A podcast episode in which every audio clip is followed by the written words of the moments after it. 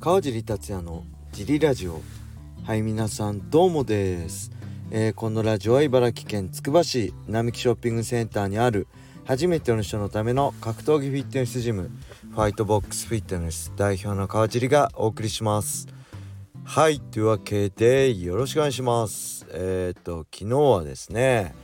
何かあったかな。あジムにね高校生の子がいるんですけど高校3年生の子がいてまあいろいろ話して、まあ、2人いるんですけど、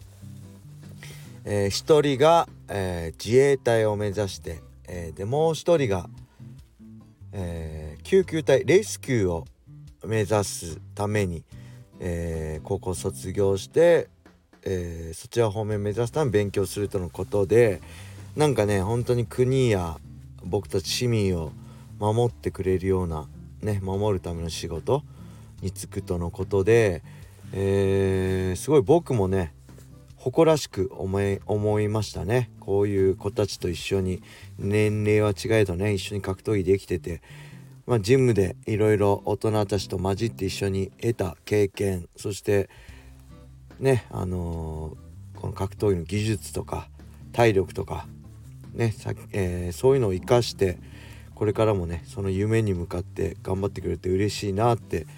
思いました。やっぱいいですね。いろんな世代がいるのがやっぱ格闘技ジムのいいとこですよね。本当に50代から10代まで行って一緒に同じ空間でミット持ち合ったり笑顔でね汗かいたりスパーリングやったりできるのやっぱりね改めて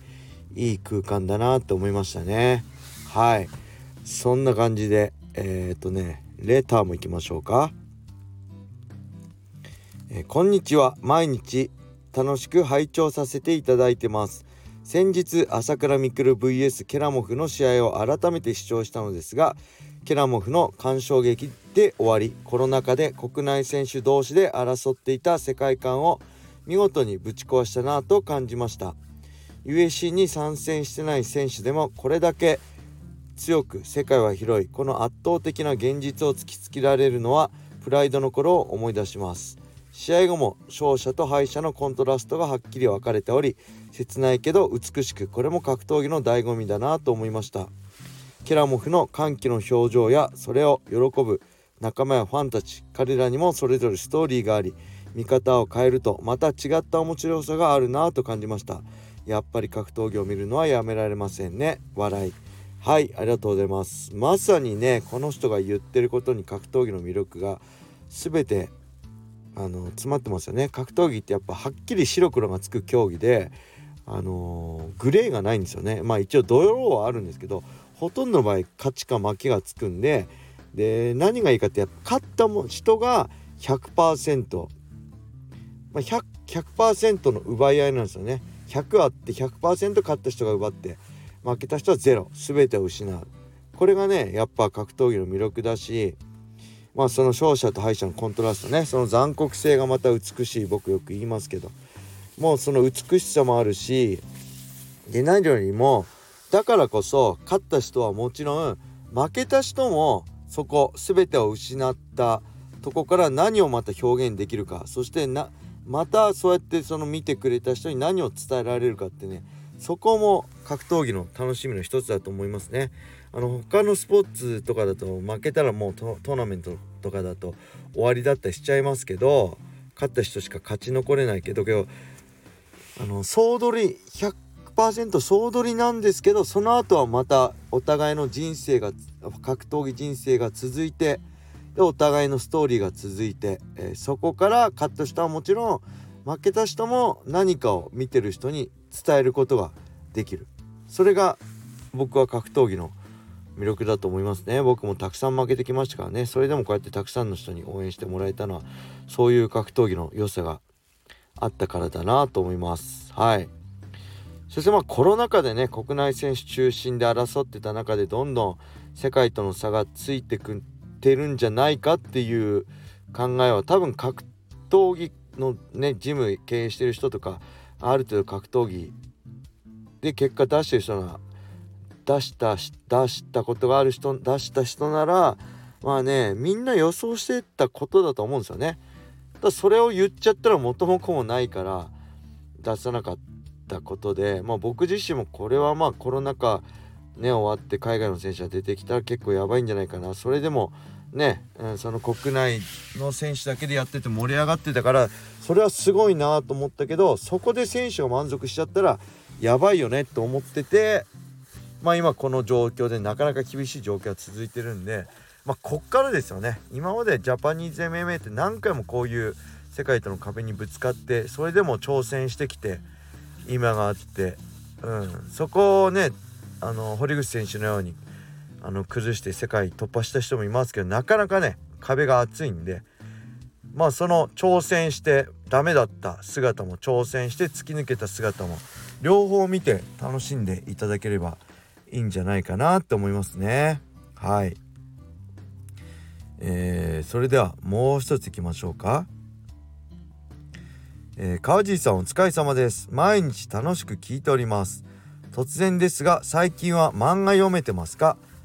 えー、昨晩セスタスというローマ時代のボクシング漫画を読んでいるとしびれるセリフがありました。勝負は時の運。敗北を恥じる必要はない。しかし評価と待遇は運伝の差だ。俺は綺麗事は言わん。いっぱいから得られる教訓も貴重だが一生の価値は比較にならずならぬほど重い。これにジーンときました。とは言っても私は素人。プロ格闘家を20年やってきた川地さんはどう思いますか？はいありがとうございます。これはまさにその通りだと思いますね。あのー、まあ主催者だったりね見てる人まあ主催者は勝ち負け関係なくいい試合すればあのチャンスは与えるとか言いますけどでファンの人もまあ激しいね面白い試合期待しますけど結局ね勝つことよりね得られるものはないです。負けて得られあの学べることはめちゃくちゃあります。僕もたくさん負けてきてそこからね学んで強くなってきましたけどやっぱりね勝ちが全てなんですよこのプロスポーツって。あのどんなにいい試合してもまあ結果として残るのは黒と白なんでさっきも言ったけど黒か白なんで黒よりは絶対的に白がいいしえー、っとねやっぱりね勝てばどんなつまんない試合しても勝てば次に進めるんですよね。えー、どんないい試合しても負けたらベルトには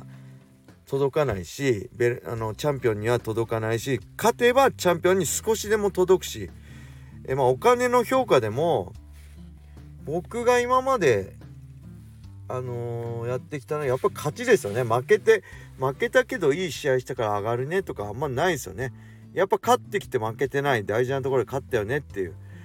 こいつに任せとけば何とかしてくれるよねって信頼がやっぱりファンの期待だったり運営の期待。じゃあこういうここでは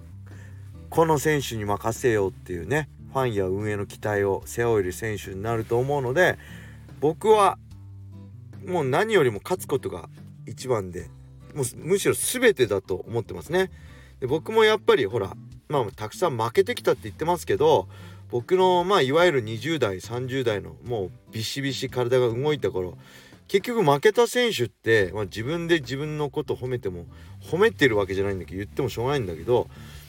まあ、ゴミだったりメレンデスアルバレス青木真也メレンデスなので